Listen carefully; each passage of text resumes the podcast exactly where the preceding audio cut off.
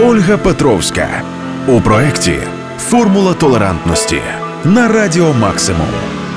Реальність, на яку не можна закривати очі.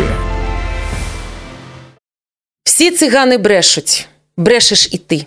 Черговий ярлик на адресу ромів почула в школі, де навчався мій син Давід. Сподівалася, що відокремлення дітей за національністю в минулому. Я сама ніколи не переживала соціальних стереотипів ні в школі, ні поза нею в дорослому житті.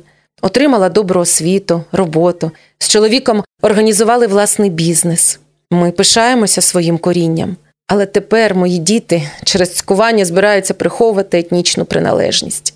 Перші прояви упередженого ставлення від вчителя старшого сина побачила одразу, як прийшли в клас. Дитина приходила з уроків без настрою, відмовлялася їсти, зачинялась в кімнаті. Потім я помітила синці на його ребрах. Давід не хотів йти до школи. Неодноразово зверталася до вчительки, намагалась звернути її увагу на булінг, просила втрутитись і допомогти, готова була зустрітися з батьками однокласників, аби припинити травлю та дискримінацію за національною ознакою. Так тривало два роки. І замість підтримки син отримував від вчительки звинувачення. Від тебе одні проблеми, іди і подумай про свою поведінку. І моя комунікабельна активна дитина з найкращими відгуками при вступі в перший клас поступово перетворилася на зайвого, завжди усьому винного цигана. Ярликів більшало, булінг не припинявся. І упереджене ставлення вчителя тільки давало приклад іншим дітям недоброзичливого ставлення до мого сина. Нам довелося перейти на домашнє навчання і зараз думаємо про перехід в іншу школу.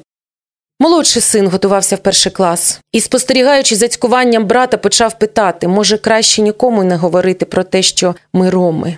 Я не хочу, щоб діти приховували своє коріння. Я проти узагальнень. Немає поганих національностей. Є окремі люди, які роблять погані вчинки.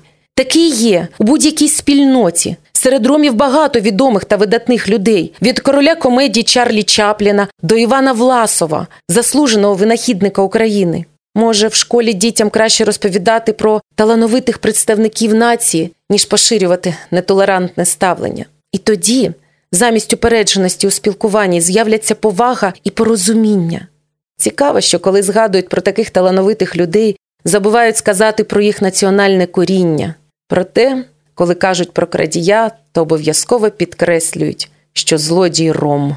Поширити стереотипи легко, важко їх позбутися а ромам важко з ними жити. Формула толерантності на Радіо Максимум.